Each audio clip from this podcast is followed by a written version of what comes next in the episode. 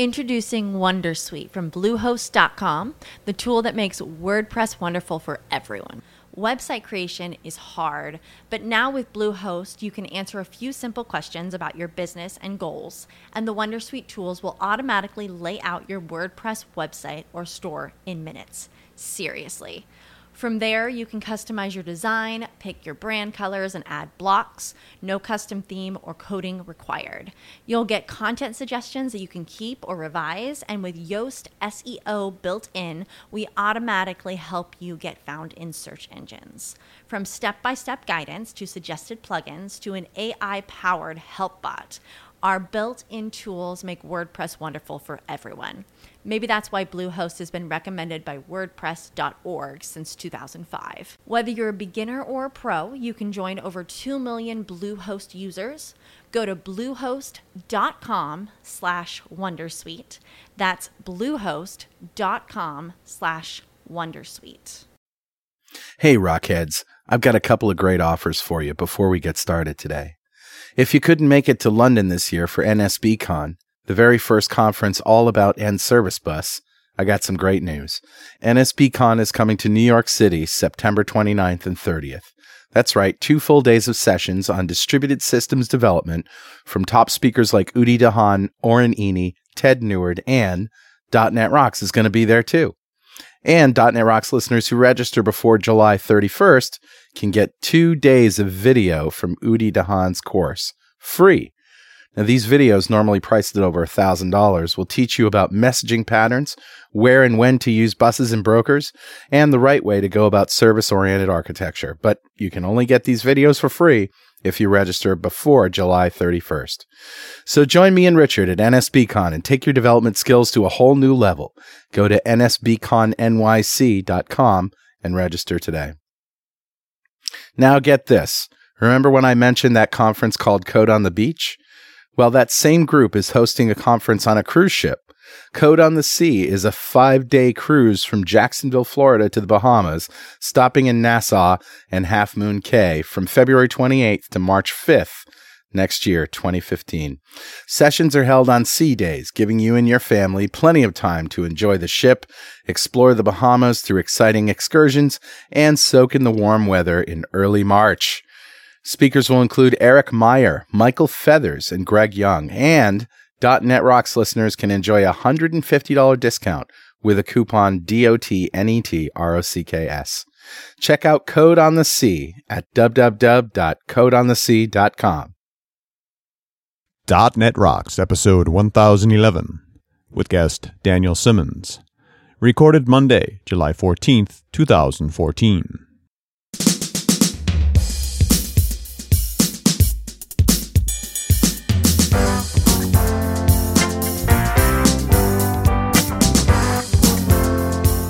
Thanks very much. Welcome back to .NET Rocks. We got a great show coming up for you. I'm here. Richard's here. Dan Simmons is here. All right, can you feel it, Richard? I can feel it.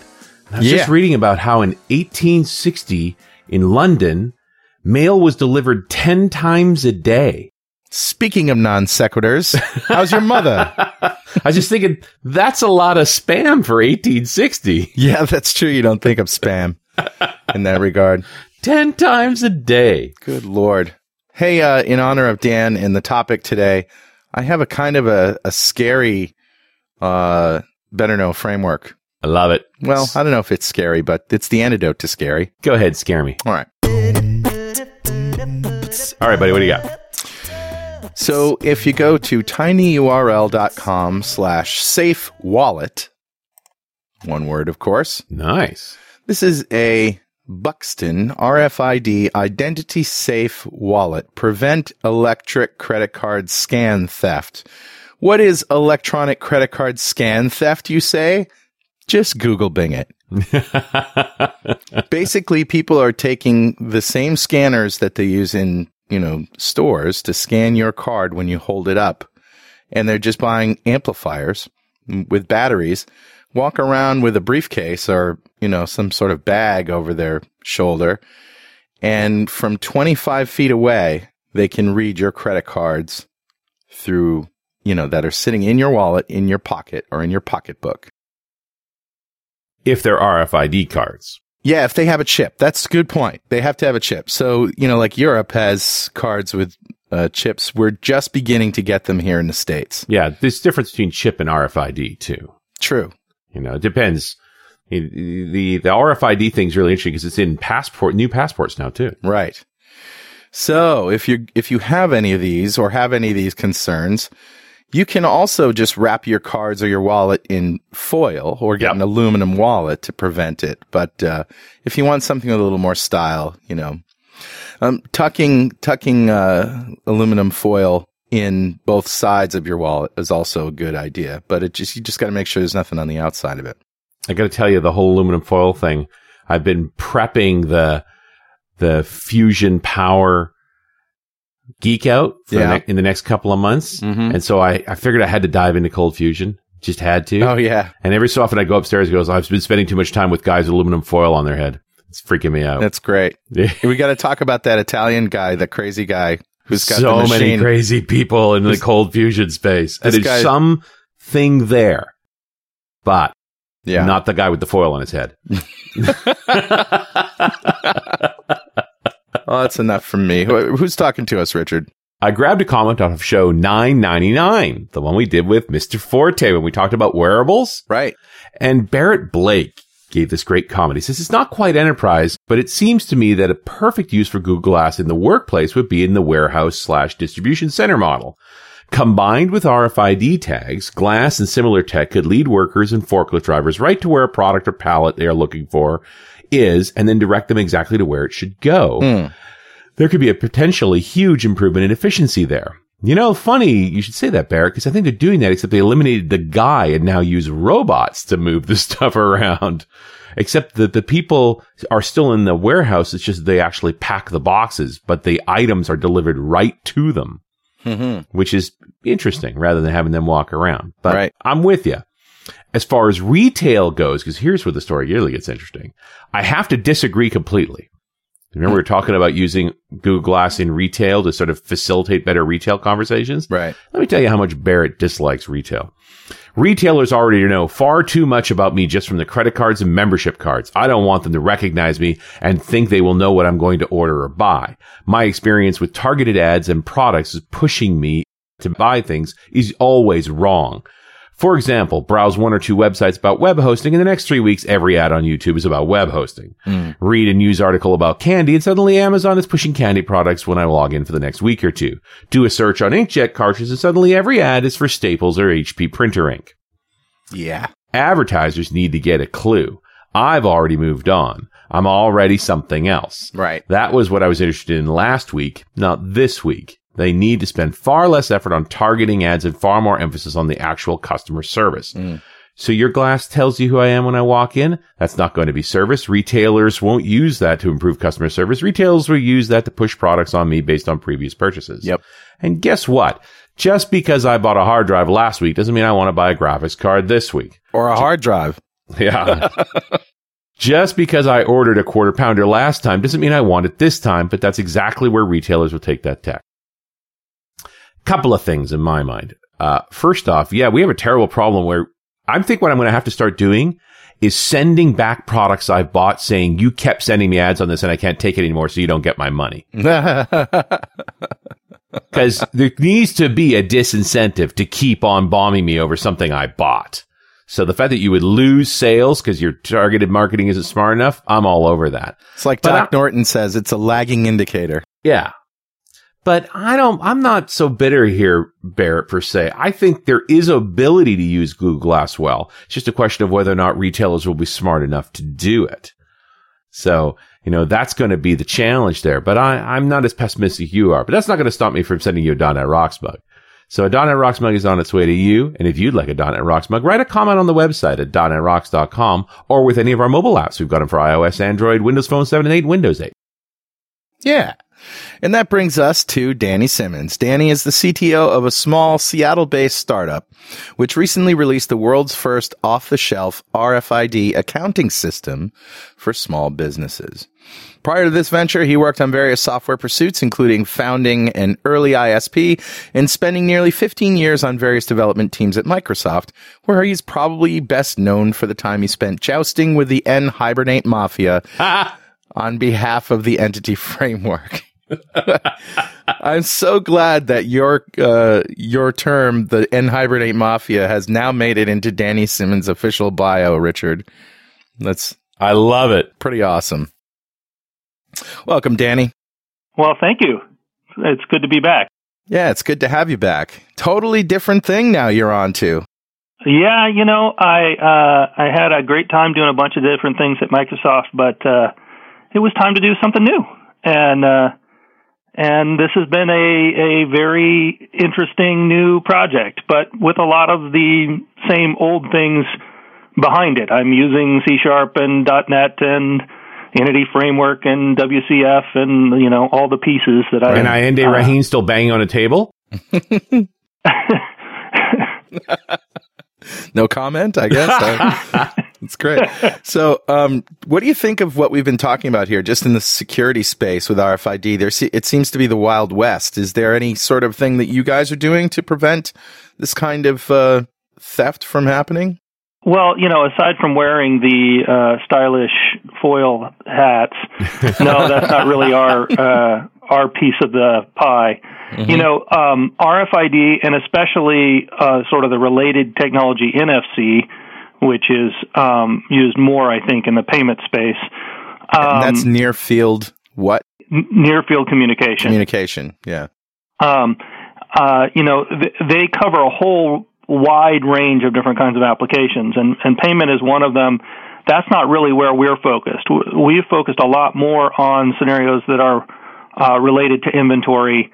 So more like these uh, warehousing kinds of scenarios where you want to direct someone to where the product is, or more importantly, you want to keep track of counts of the stuff you have in inventory in real time uh, whether that's in a warehousing or in a retail or or But if uh, somebody wanted to throw a monkey wrench in your system, couldn't they walk around with some RFID readers or taggers or whatever or tags and and really make a mess of things?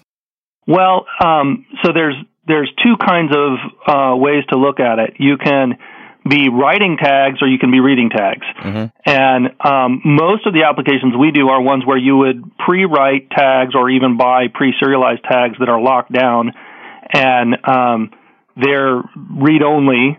And so somebody walking around, they could learn what you have in inventory maybe if they could get physically close enough, I got it. but but they can't actually screw up your counts. And if they had a cross reference for those numbers into actual products, because they are just numbers, right? That's exactly right. Um, and you know there are two kinds of uh, information commonly on tags. One of them is just a essentially a GUID, and the other one is you can put a, like a product code, uh, kind of like a UPC uh, barcode, except they have a, a standard for RFID, um, well, or semi-standard.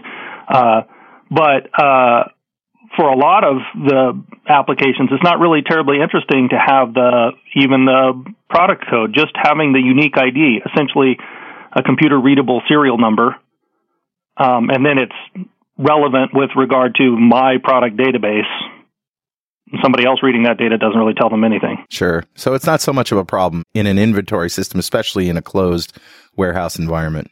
Yeah, exactly. Um, you know, and then there are these other kinds of scenarios like where people have RFID tags on, uh, uh, you know, wrist tags that let them into uh, parks or you know different things like that. And again, it's just kind of a read-only kind of information. It's not like you're using payment there. But in that case, you know, it's, this is the same kind of thing for identification purposes and authorization purposes.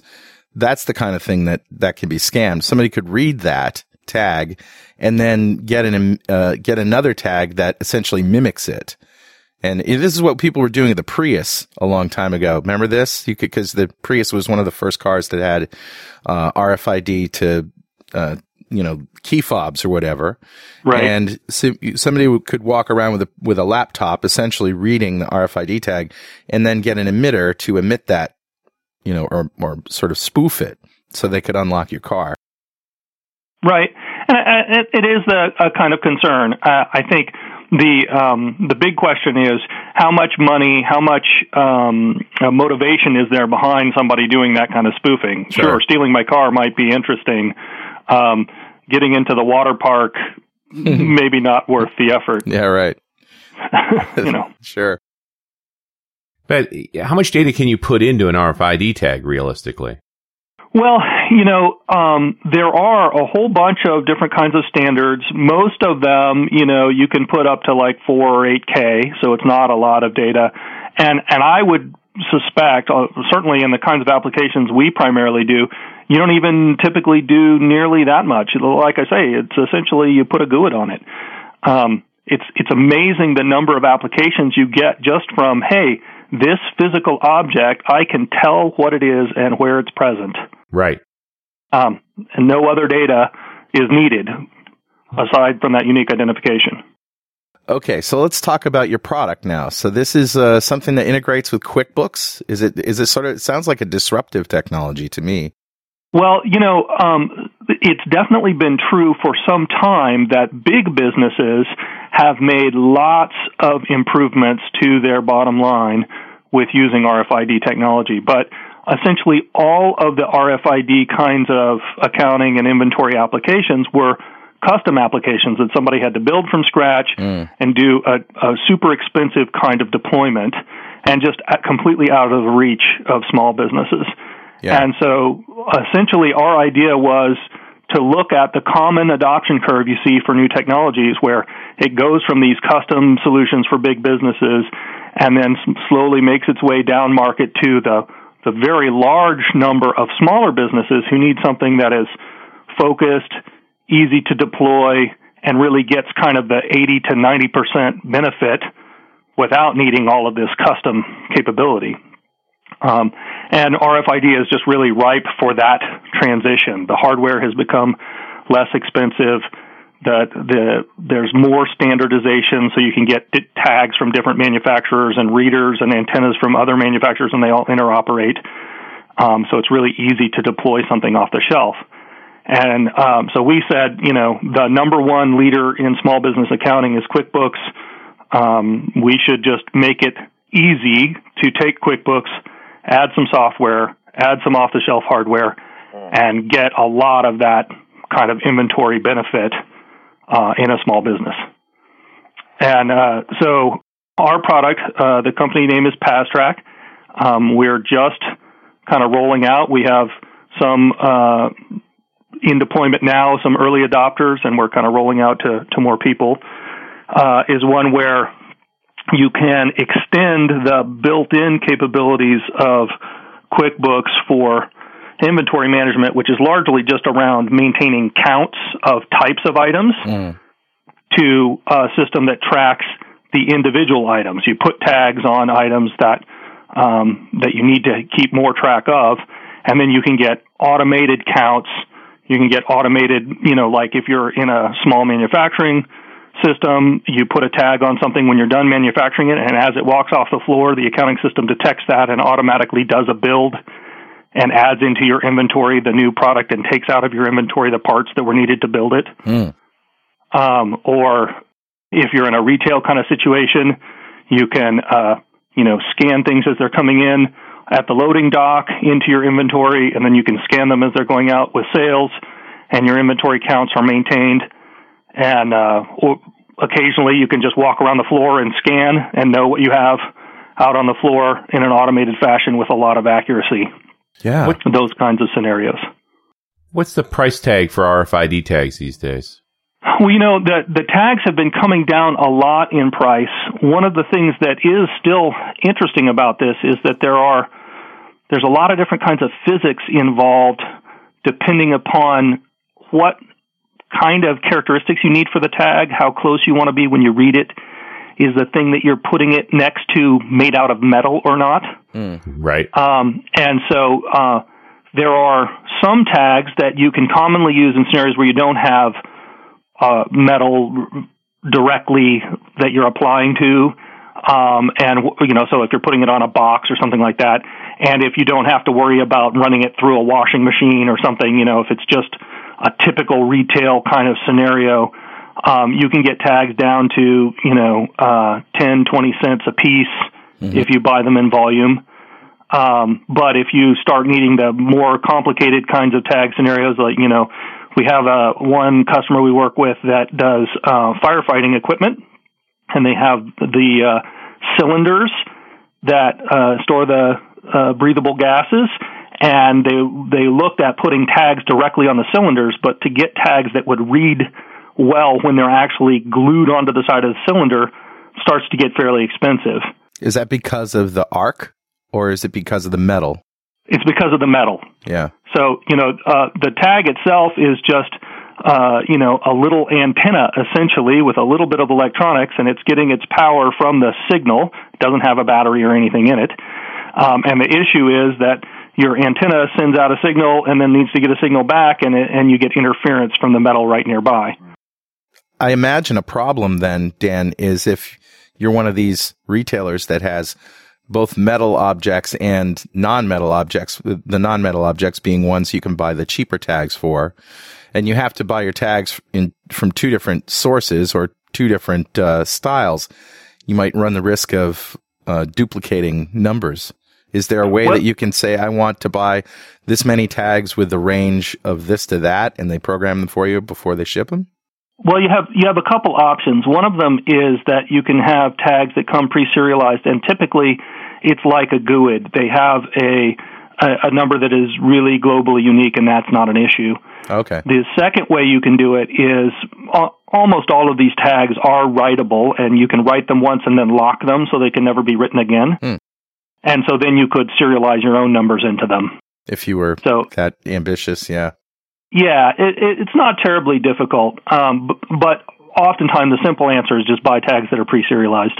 Right. Um, and then it, then that's just not a question. Okay. We found actually that for this particular um, customer that's working with the cylinders and has the the need of tags near metal, just a little bit of space was enough. And so rather than attaching a tag permanently, we can put a tag on a little dangly uh, with a you know, plastic cord to to affix it, mm. and uh, and that's fine for all of their warehousing needs.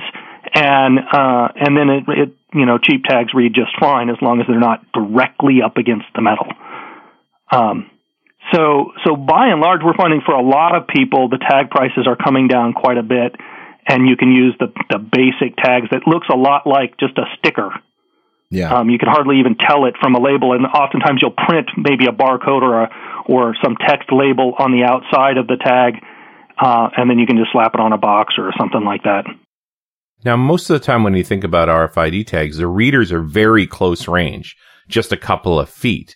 If I've got an inventory space and you're really only reading one tag at a time, so 10,000 items in a storage space, how do you handle that many tags? Like how long does it take to read them all? Well, you know, there there are a couple of different ways.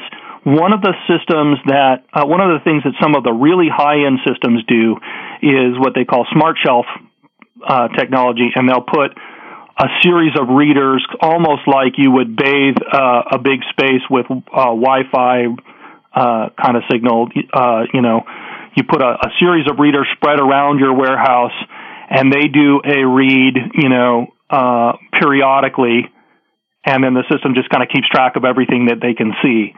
But we find that actually for a great many scenarios, particularly for smaller businesses, it's much more realistic and and and works uh, very well to to do either individual scans or threshold scans. So, you know, if you have a warehouse that only has a couple entrances, you can put a reader at the entrance and it can scan things as they go by. Right. Uh, and that's sufficient. Um, you put a, a reader at your loading dock or even just in the room where you do receiving. If you're a really small business, um, which a great many are, you just say, fine, what I do is I I take uh, when I actually receive, I open the box and and I just scan stuff right past a reader as I was going to have to go verify that I got what I ordered and put some totals into my accounting system anyways. I can just scan probably I'm not scanning things that ha- already have tags. I'm probably putting tags on as I scan them. Slap on a tag, scan it, um, and then after that, all of the work within my business is fully tracked. The the big boys, like you know, the the classic case is Walmart uh, came out with this thing several years back where they said everybody in their supply chain has to pre-tag things before they send it to them. Right. And they do their receiving and they find out what it is because it already has a tag on it. But for a great many businesses, you know, it's much more interesting to say, let's just look at how do we automate our own internal processes. Well, I've got to think as stuff is coming in, if you're not Walmart and convinced all your suppliers to pre-tag everything, you've got to take the time to tag each thing as it comes in and then scan that, look, you know, load the associated data with it so that you eventually your inventory is all populated. Like that initial population is probably going to be time consuming. Yeah, it it does take uh, it does take some time. You know, we spent a lot of time in the software trying to to make it so that uh, it's at least as efficient as what you maybe are doing already, where you have to do hand entry to put in counts. Right. You know, you you select the item type and then you just go, oh, I got five of them. Scan, scan, scan, scan. My count is five, and and that's great. And where you really get a lot of the benefits are then the processes after that. You know, I want to uh, make sure that I don't have people uh, doing inventory shrinkage and walking off the floor with stuff because they know that I'm keeping track of the accounts. Most of that comes from employees, anyways. Right. Um, and and that problem just kind of gets uh, almost solved according to a lot of the studies. Um, or uh, oftentimes, especially in small manufacturing kind of businesses, where you want to keep track of the uh, the stuff as it goes through your processes. Um, you know, I, I send this out to someone to get painted, then I bring it back in. I do some uh, further work on it. I can document all of those steps and keep track as it goes through, and automatically make the accounting uh, adjustments, taking parts out of inventory, adding finished products back into inventory. Yeah, I think, you know, and I get to think there's all kinds of cases like the metal problem or having a bunch of tags together where it's not going to work perfectly every time. But if you can get the 80% case, it's going to save a lot of effort. Yeah, that's true. Uh, we also find that, you know, you typically don't want to, it's not realistic and you don't even really want to put a tag on every single thing you might possibly have in inventory. Right. You might have, you know, nuts and bolts and stuff and you're not going to tag them. No. But you have this one very valuable piece of the thing that you're manufacturing or the kinds of things that you're selling and you definitely want to put tags on those. And so you can find a fairly simple balance between those. And and most accounting systems, people do those same things anyways. You know, they have small parts that they just expense, and they have other things that they actually keep track of the the value of the assets of that inventory. It's sort of on a value basis. The more expensive stuff gets the tags. Yes, exactly. Um, uh, you know, in in the case of this uh, business that I was mentioning that that works with firefighting equipment, you know, they have packs and uh, the pack has a whole series of different parts. But at the end of the day, you typically sell a pack and a cylinder, and those are the things that they're looking at tagging. And a mask and the regulator and all these other little things, you know, we don't need to put tags on every one of those. Right. But and I guess why are they tracking them because they're valuable and they might get stolen, or do they need to know how often they were used? Like you start getting really creative when you now you're able to automatically track when stuff comes and goes. Yes. So th- this particular business um, does a lot of work with used uh, firefighting equipment that then they Right. refurbish. And so for them, they got a ton of value out of documenting the process of every step that the equipment goes through because it's a safety concern. Right. So they receive a pack in, they put a tag on it. As they do all the work, they keep track of everything that has happened to that pack to refurbish it, the testing. And then they can also, because we're tracking individuals, we added the ability to do attachments of photos and documents. Um, and so then later, if they get a warranty call, they can say, oh, yes, I know exactly the pack you're talking about. Here's everything we did.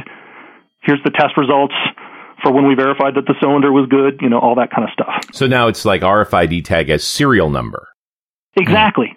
That's that's really you know the, the one of the key concepts that it is that it's just very difficult to keep track of individual items by serial number um, with many of the sort of small business accounting systems, and and even just by hand, it's it's prohibitively expensive to figure out how to keep track of that. But with RFID tags, suddenly you get just enough automation that it doesn't add a lot, uh, you know, it doesn't add drag to your system to keep track of this much finer grain detail. And you can get process documentation and you can, and you can start to learn other things like, oh, look, I can find out um, that this is the bottleneck step in my manufacturing process. Sure. Whereas before it was very difficult to learn that because you just didn't have any um, tracking of mm. how, where things were spending their time. Yeah, if you're working through, if you're dealing with work in progress, you end up having to routinely sample. It becomes somebody's job to figure out where stuff is in an assembly line. You could really go nuts with RFID, not just for inventory, but for processes, couldn't you? Yeah, absolutely. You know, there are there are lots of things, uh, lots of new kinds of applications that people are using it for. Um, uh, you know, inventory seems to be a real sweet spot in the accounting place. Uh, and so that's really where we went to focus initially. But even when you when you say inventory, we start thinking about all kinds of scenarios that that maybe aren't immediately obvious. Like, well, now maybe we want to talk about a, a bike shop or a ski shop that takes in uh, equipment from a customer, does repairs on that equipment, and then sells it back. Well, they don't typically put the things they get in from the customer into inventory. It's not like they're adding that to their balance sheet. Right. Right but they absolutely need to keep track of those things. And on some businesses, they get uh, they have a surprising amount of time spent dealing with the phone call from the customer that says, "Can you tell me the status of my item?" Right. And that call usually goes to the salesperson who knows nothing about the actual status, who has to go then and bug the person in the back who's actually doing the work and interrupt them from what they're doing to find out what's going on. And if you can get to the point where you say, hey, the person in the back who's actually adding the value and doing the work, but probably doesn't really like computers very much. Right. If they can get essentially automation of they just do their job and as things walk through the processes, um, the tags are read automatically and the the sales guy up front he just pulls it up on the screen and says, "Oh yeah, looks like that'll be done tomorrow." Mm. Or or it's on its self service website so the customer himself can go look it up. It's just capturing that data passively all the time just opens the door to reducing the friction on all that. Sure does. Yes, and and this is in in retail. This is really the thing that people are doing to fight back against uh, the potential tyranny of Amazon. Right. Which is, hey, you know, if I can go to the website and realize that you have the thing, the guy down the road has the thing in stock right now that I want to buy, I'll just go down and buy it instead of going online and ordering it. That's right. Right. Yeah, the immediacy if, is the is the feature there. Exactly. If you can truly have real time counts without adding the work of maintaining them by hand, then you can really get those benefits. Yeah, and or that, the cost of forcing somebody to go check to see they actually have it. That's if you even have inventory. I mean, there's so many stores that have just enough inventory to handle what they f- perceive is the, you know, is the demand. Um, so that, I find more and more that retail stores are, oh, we're, we're out of that. Oh, we, we just ran it. We just sold the last one. I'll have more in a couple of days. Or no, we don't have that now, but I could order it for you. Yeah, I could right. order it too, buddy. I got a phone. Yes. Yeah. And, and I, I think that is a, a, it's a general dilemma that a lot of re- small business retail is going through. Yeah. And, and the answer, I think, for many of them, the ones that are going to survive is going to be, a, you get a little smarter. You figure out how to have more data so you can figure out how to have the stuff in stock. Mm. And B, you provide more service. So yep. somebody says, yeah, I'm willing to go to this local place. You know, when I, I, recently I've been getting into mountain biking with my son a lot. And, uh, when I bought my mountain bike, I bought it from the shop down the road because for a year they'll do free tune ups and, right. you know, whenever anything's wrong, they take care of me. Yep. And yeah, that's worth it to me. Sure is. Um, and hey, if I can enable small businesses to have a little technology, you know, you don't need a lot right. to to really change the equation a bit. And so that's really a big part of what got us excited about this business is how do we how do we enable some of those people to to make that transition? Introducing Wondersuite from Bluehost.com, the tool that makes WordPress wonderful for everyone. Website creation is hard, but now with Bluehost, you can answer a few simple questions about your business and goals, and the Wondersuite tools will automatically lay out your WordPress website or store in minutes. Seriously. From there, you can customize your design, pick your brand colors, and add blocks. No custom theme or coding required. You'll get content suggestions that you can keep or revise, and with Yoast SEO built in, we automatically help you get found in search engines. From step by step guidance to suggested plugins to an AI powered help bot, our built in tools make WordPress wonderful for everyone. Maybe that's why Bluehost has been recommended by WordPress.org since 2005. Whether you're a beginner or a pro, you can join over 2 million Bluehost users. Go to bluehost.com slash Wondersuite. That's bluehost.com slash Wondersuite. Okay, round two. Name something that's not boring. A laundry? Ooh, a book club. Computer solitaire, huh? Ah, oh, sorry, we were looking for Chumba Casino.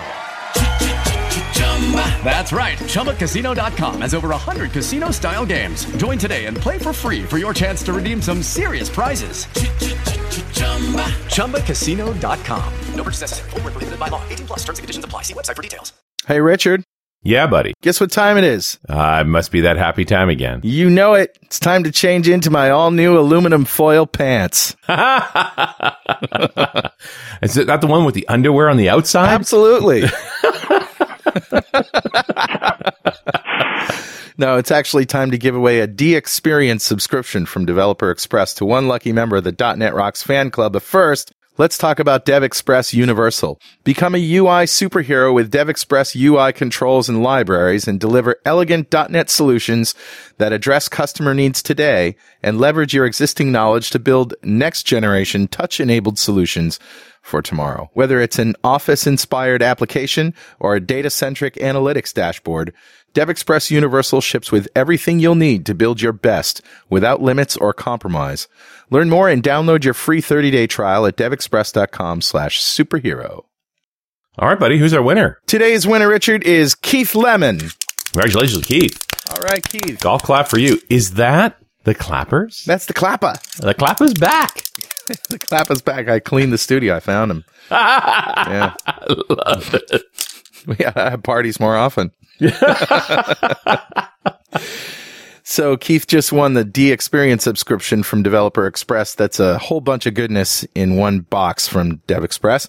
If you don't know what we're talking about right now, go to .netrocks.com, click on the big get free stuff button, answer a few questions and join the fan club.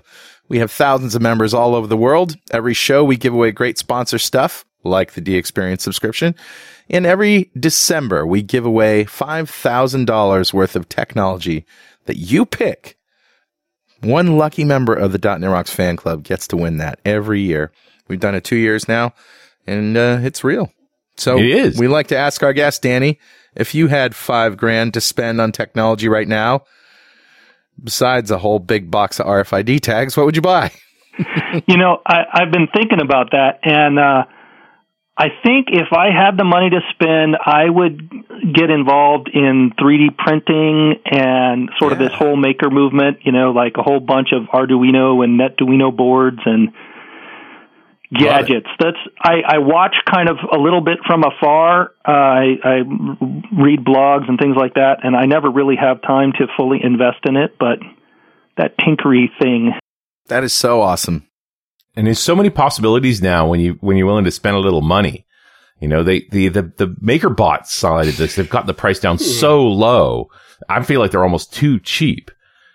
You know, Well, you know, um, you can you can go get the off the shelf 3D printers, but I think the really fun thing is to build one. Oh, really? You know, there are so many of these uh, just open source type hardware projects now, and uh, you know, in the Seattle area where I live, there's this place called Metrics Create Space where they like every Tuesday night people get together and build 3D printers wow. and you can start building things that do more than what you can get off the shelf. You know, build faster, have multiple leads so you can do different colors of plastic at the same time, all that kind of stuff.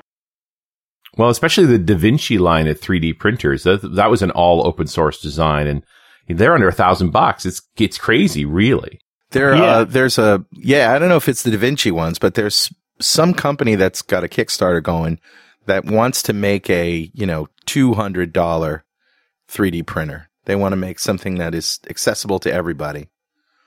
Yeah, I, I know don't who it- see why it couldn't happen if we can just get the the volumes up. The it's not like the hardware involved is really that sophisticated.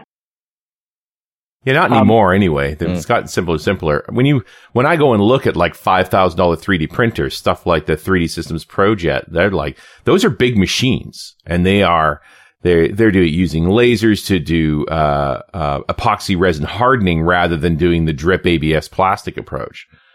But I think just having the low end filled in and, and inexpensive like that just opens the door to the higher end will come down as well. And sophistication just keeps going up. Yeah, I actually have a kind of a family member who works at a company in uh, Texas, kind of in the Austin area, that does 3D printing for all kinds of things, all the way up to like Bell helicopters, and and I got to go tour their plant, and they have you know crazy machines. You know, they do 3D printing of metal with lasers. And uh, all kinds of stuff is is pretty pretty amazing, and yes, that stuff is hardcore. That the other fun one that I've been looking at is RepRap. And RepRap is about building a 3D printer that makes 3D printers. Oh man. Oh my, Yes. blowing my mind. uh, uh, uh, they uh, if you if you read in in a lot of the stuff about these, they talk about the idea of vitamins, which are the little bits of parts you have to add that they can't actually build yet, Right. but you can print large parts of the system. Huh. Interesting. Dan, you know, one of the things that's interesting to me about this project is the, believe it or not, and it sounds mundane, but the integration with QuickBooks. Uh, now I know Intuit has an API for .NET, but how, how, how is that integration? Is that, was that easy for you? Um, uh, I wish I could say yes. uh, it it can be somewhat painful. Okay. Um, at at the basic level, getting some simple scenarios up and going with QuickBooks is pretty simple. They do have an API. You uh, at the end of the day, it's about sending XML back and forth on a COM interface, and they have a .NET wrapper, or you can talk to the COM interface and the XML directly. Um, in practice, it turns out that you know QuickBooks has been around a long time. They're on version 14 or 15 or something, and they've been doing semi backwards compatibility with this API for a long time, and uh, and it's not really the center of their business.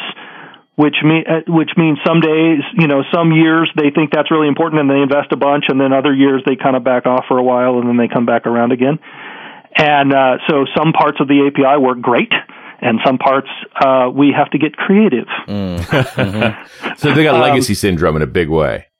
Yeah. Uh, so, at, at, you know, it wasn't long before we discovered that we really needed to not use their .NET API. They're doing COM interop at a low level um, all the time, and the perf was just horrendous. And so then we switched to writing directly their XML, um, and uh, then you you have to find the places where the documentation is just wrong and do the experimentation to figure out how it really works, and you know all that kind of stuff. But at this point, you know, we really invested in building a library. Uh, we use T4 uh, under the covers to code gen things from a specification that we have developed that kind of mirrors their API so that we can have a nice programming experience on, top of that. And most of the time, I don't worry about it too much. Only when we kind of get to a new area of the product, then I have to go Yeah. research and build out my library again. What about the APIs to the RFID hardware itself? Like what, how do you collect that GUID data off the R- RFID tags? Yeah, so that's something uh, that's something I wanted to talk about because I think that's that kind of is where it gets pragmatic if if people want to uh, pick up and do some of this kind of RFID stuff themselves. And I would say that there's actually two different classes of highly related things that I mentioned earlier: NFC and RFID. And the kind of applications we're doing, most of them right now, we're focused on RFID because You can typically read the tags from farther away if you have the right kind of antenna and the right kind of tag, so you can enable more scenarios. Um, but the downside of RFID is that you have to buy a separate reader, and the readers are they're not horrendously expensive, but they're not super cheap. You know, you Right, can get right. USB readers for a few hundred dollars. Most of the readers are ones that you actually want to hook up to a network. They look kind of like uh, a wireless router, just a little box that you hook up to a network. Um, and they cost, you know, getting closer to a thousand dollars or more. Um, the NFC technology is very interesting because while it can only read things very uh, up close, you can um, most smartphones these days, if they're not iPhones, actually have NFC reading capability built into them. Um, How close is real close? um, well, you know, the the typical scenario is the uh, touch the two phones together to to transfer a picture or a contact. A lot of that uses NFC. So it really Um, has to be right on it. It really has to be right on it. I mean, yes, the the exact thing that Richard was talking about at the beginning of this uh, show, you could theoretically build hardware to boost up the signal and read something farther away. But in practice, the way people use it is it's almost like a barcode read, uh, it's just more accurate and more data, and um, you just kind of tap the thing. Um, but the beauty of it is that you have, you know, my Nokia uh, Lumia phone has NFC built in, and uh, you can look at tags are getting inexpensive enough and they're small enough. You could even look at putting both an RFID tag and an NFC tag on an item. And then that means that, uh, hey, I might have a reader on the threshold to my warehouse, but I also might just pull out my phone as I'm walking around and just tap it up to something and bring up all the stats on the thing that I'm looking at. Right. Um, and uh, so, so at any rate, uh, the point about these two different things is that you typically have to use a couple of different kinds of programming libraries to talk to NFC or to RFID. In the case of NFC, Windows 8 and Windows Phone 8 now have the proximity API, which is used for other things as well, but one of the things it enables is NFC reads. And um, you know, you can uh, write an application that'll run on a, a Lumia phone uh, or or other NFC Windows Phone, uh, NFC enabled Windows phones or tablets, and just essentially subscribe to an event, and you get an event when the thing gets close enough that it sees a tag. Can't Nice. get easier than that, can it? Pre- Pretty straightforward. Yeah. In the case in the case of RFID, it's uh, it's more complicated. There's less standardization, um, and you know partly that's uh, reflecting where the where the industry is right now. A lot of the different hardware manufacturers, while they do have some standardization, so you can read the same tags with different readers and you get that interoperability, they're all trying to sort of push the envelope and do the thing that makes them a little unique. They can read more tags faster or they can store extra data on the tags or those kinds of things. And so um, typically each manufacturer has their own SDK that um, you have to program to. You know, Impinj is one of the big ones. They're they're based out of Seattle. They've got a com- they've got a whole set of different kinds of readers that all use one common API you can talk to with the, the Impinj API, and they have typically good bindings for .NET as well as for unmanaged C, uh, you know, and sometimes for Java. Um, then there are other companies like ThingMagic and Alien um, that make their own readers, and they have their own APIs that uh, are designed to make it a little easier to use their unique advantages. But at the end of the day, for the core, I just want to read and get some ID off of a tag. They pretty much all come down to have to do some amount of configuration to set up the reader by sending some kind of message over a network, and then um, and then you subscribe to an event. Uh, so we have been working on sort of just like we build our library around QuickBooks, building sort of our RFID abstraction, and then we can start plugging in different kinds of readers. At the end of the day, the core capabilities are are pretty straightforward. It's always scary to be dependent on a third party uh, uh, API, isn't it? Now that you're a third party guy, Mr. Simmons. Uh, yes, uh, it, it is. Uh, but you know, hey, when you were when I was working at Microsoft and the other party was some other team at Microsoft, it didn't feel that much different. That's they have their own ship schedule and uh, their own priorities, and things might come and change on you.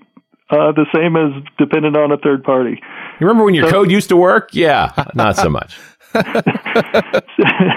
so at the end of the day, you apply the same techniques, right? You make some abstraction, you gear Yeah. up. When when they make a change, you just hopefully can change out your driver underneath, and the rest of your code stays the same. Well, what do these call patterns look like? Is it basically just initiate the device and then once it says okay, now you're just waiting for events to arrive? Yeah, typically. I mean, oftentimes there's configuration. You put the device into a particular mode, Right. and and sometimes they'll have modes that are, you know, more tuned to the smart shelf kind of scenario, where they're actually going to try and store information in the device about the things that they're seeing, so they don't have to round trip to you with every single tag. Right. They just kind of let you know when things change. Um, or uh, maybe you put it in a mode where it's, hey, I'm expecting that this is a relatively close range reader, or it's on a threshold, and I want to know every time you see something. Most of the time, you're not seeing something.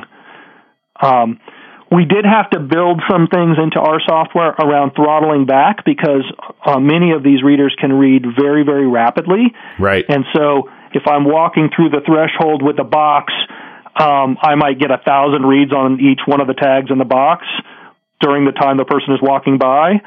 And I want to throttle that back and turn that into one read. Right. Um, so, you know, there are some of those kinds of challenges. Uh, I think typically, you know, like with NFC, there's less of that because it's so close proximity.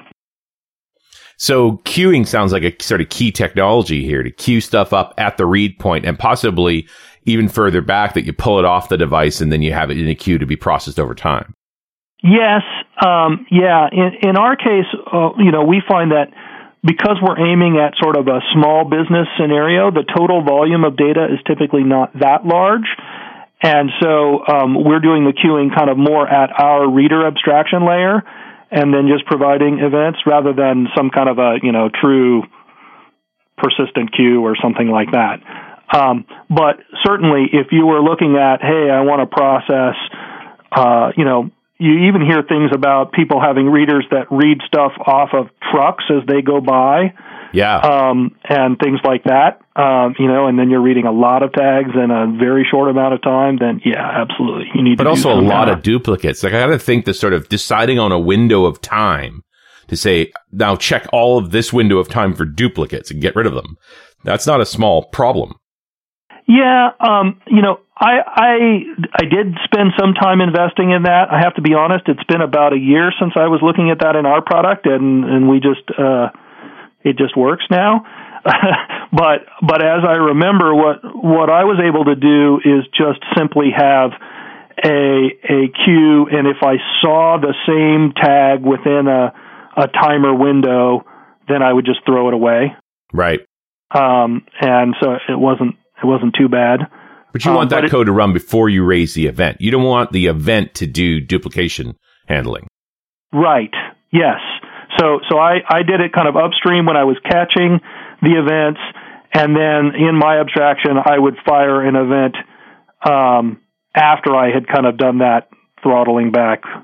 Well, you Um, wonder if the API itself wouldn't eat duplicates.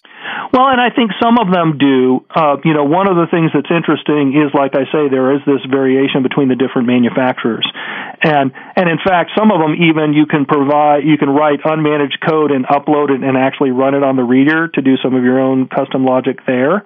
Ooh, fancy. Um, and those kinds of things. In our case, we said, you know, we want to be able to support a lot of readers, and we want to boil down what is the key functionality, and then kind of abstract to something common, and not really try and push the limit on those. And and that really reflects this idea that we want to make a simple, off-the-shelf solution for small businesses. I think in larger business situations, people will, you know, will they'll go evaluate, and then they'll pick a hardware, and then they want to push that hardware to the limit. Yeah, and I would think from your perspective too, especially with small businesses, it's kind of in your best interest to have a kit. Here, these tags with this reader, like I, you, there's got to be a Yeah. value prop for you on how many different readers do you support. Well, you know, it's kind of interesting. Um, we are kind of all about that that kind of how do we enable that kit scenario. At the same time, because of these physics kinds of questions, for some businesses, you want to be able to still have the flexibility to say, hey, um, I do have to do, you know, I'm putting tags on uh, uh, clothing items that I'm going to wash regularly because I'm keeping track of the uniforms at a hospital or something. Right. And uh, and so I need a special kind of reader and tag. Um, whereas in some other businesses, you know, it's pretty straightforward, and we can just say, yeah, here's the standard one. Um, so we're kind of trying to be a little flexible that way. Also, we want to be able to handle as the industry continues to uh, mature and prices go down. We want to be able to jump on and, and provide really uh, cost effective solutions.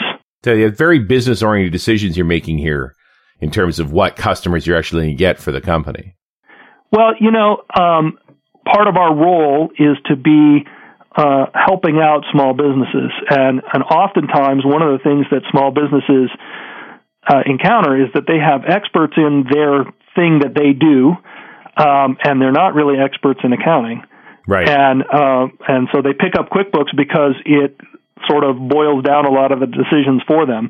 And we're trying to do the same kind of thing. We want to boil down key decisions and give you a really good value proposition um, that kind of guides you through the process so that you don't have to, you know, pay an, an accountant a bunch of money to figure out something custom for you. It's pretty awesome, Dan. Is there anything else that we uh, should talk about before we wrap it up? Um, I, I think that's pretty much it. I mean, uh, I I think I have found a lot of fun in in working on this kind of project, and and there are a lot of different applications. So I'd encourage people to go have a look. I'll just throw out one other little idea that's interesting. That's very simple.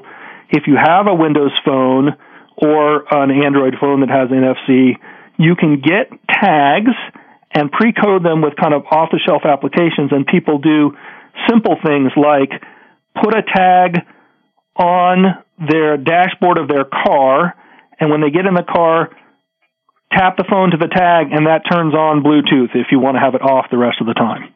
Nice. Um, or simple kinds of scenarios like that. There are simple ways to get in and play with some of this and start to get a feel for the things you can do. And uh, and I love to see people doing all those kinds of crazy things because that just pushes all of this forward. So event driven configuration of your phone, is that a feature specific to Windows Phone? Um, I've I've read some uh, some blogs about people doing it with Windows Phone. Um, it's pretty simple. You know, at the end of the day, you read a tag and it goes to a URL or something like that. Um, I assume that the same things can work with Android phones, but I don't have a lot of Android phone experience myself. Um, you know, I'm still a Microsofty at heart a little bit. right. Yeah, I wondered how much the cl- portable class libraries would would help in this case.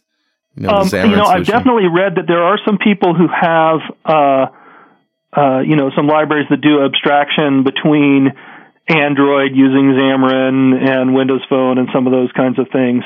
And I think that's one of the places we're going to be going in the near future where we start trying to roll out and also, I hear that uh, there are some cases for iPhones that add NFC ability to an iPhone as well. Hmm. So, well, there eventually. you go. Yeah, awesome, Dan. Thanks so much for talking to us. This is very interesting. Well, I appreciate it. I, I enjoyed talking to you guys, and if uh, people want to uh, learn a little bit more about their product, they, you know, I think I sent you a link. You can come check out pastrak.com. Yep, P A S T R A K com. Check it out. Thanks, Danny. We'll talk to you later. All right. See ya. And we'll talk to you next time on .NET Rocks.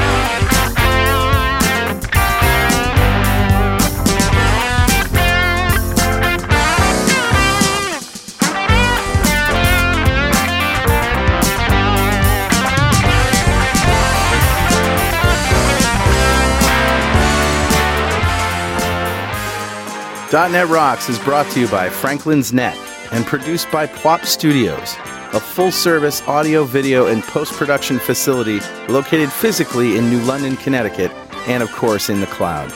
Online at pwop.com.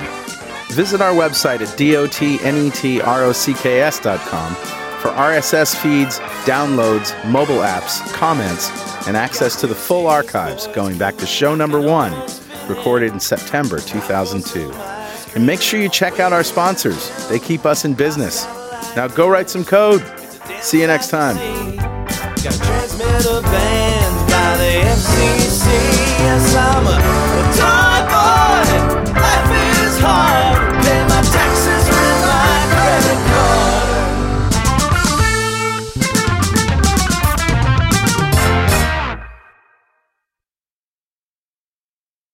Hello, it is Ryan, and we could all use an extra bright spot in our day, couldn't we? Just to make up for things like sitting in traffic, doing the dishes, counting your steps, you know, all the mundane stuff. That is why I'm such a big fan of Chumba Casino. Chumba Casino has all your favorite social casino style games that you can play for free anytime, anywhere with daily bonuses. That should brighten your day a little. Actually, a lot. So sign up now at chumbacasino.com. That's chumbacasino.com. No purchase necessary. VGW Group. Void were prohibited by law. See terms and conditions. 18 plus.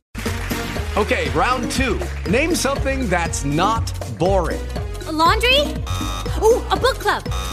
Computer solitaire, huh? Ah, sorry, we were looking for Chumba Casino. That's right. ChumbaCasino.com has over 100 casino style games. Join today and play for free for your chance to redeem some serious prizes.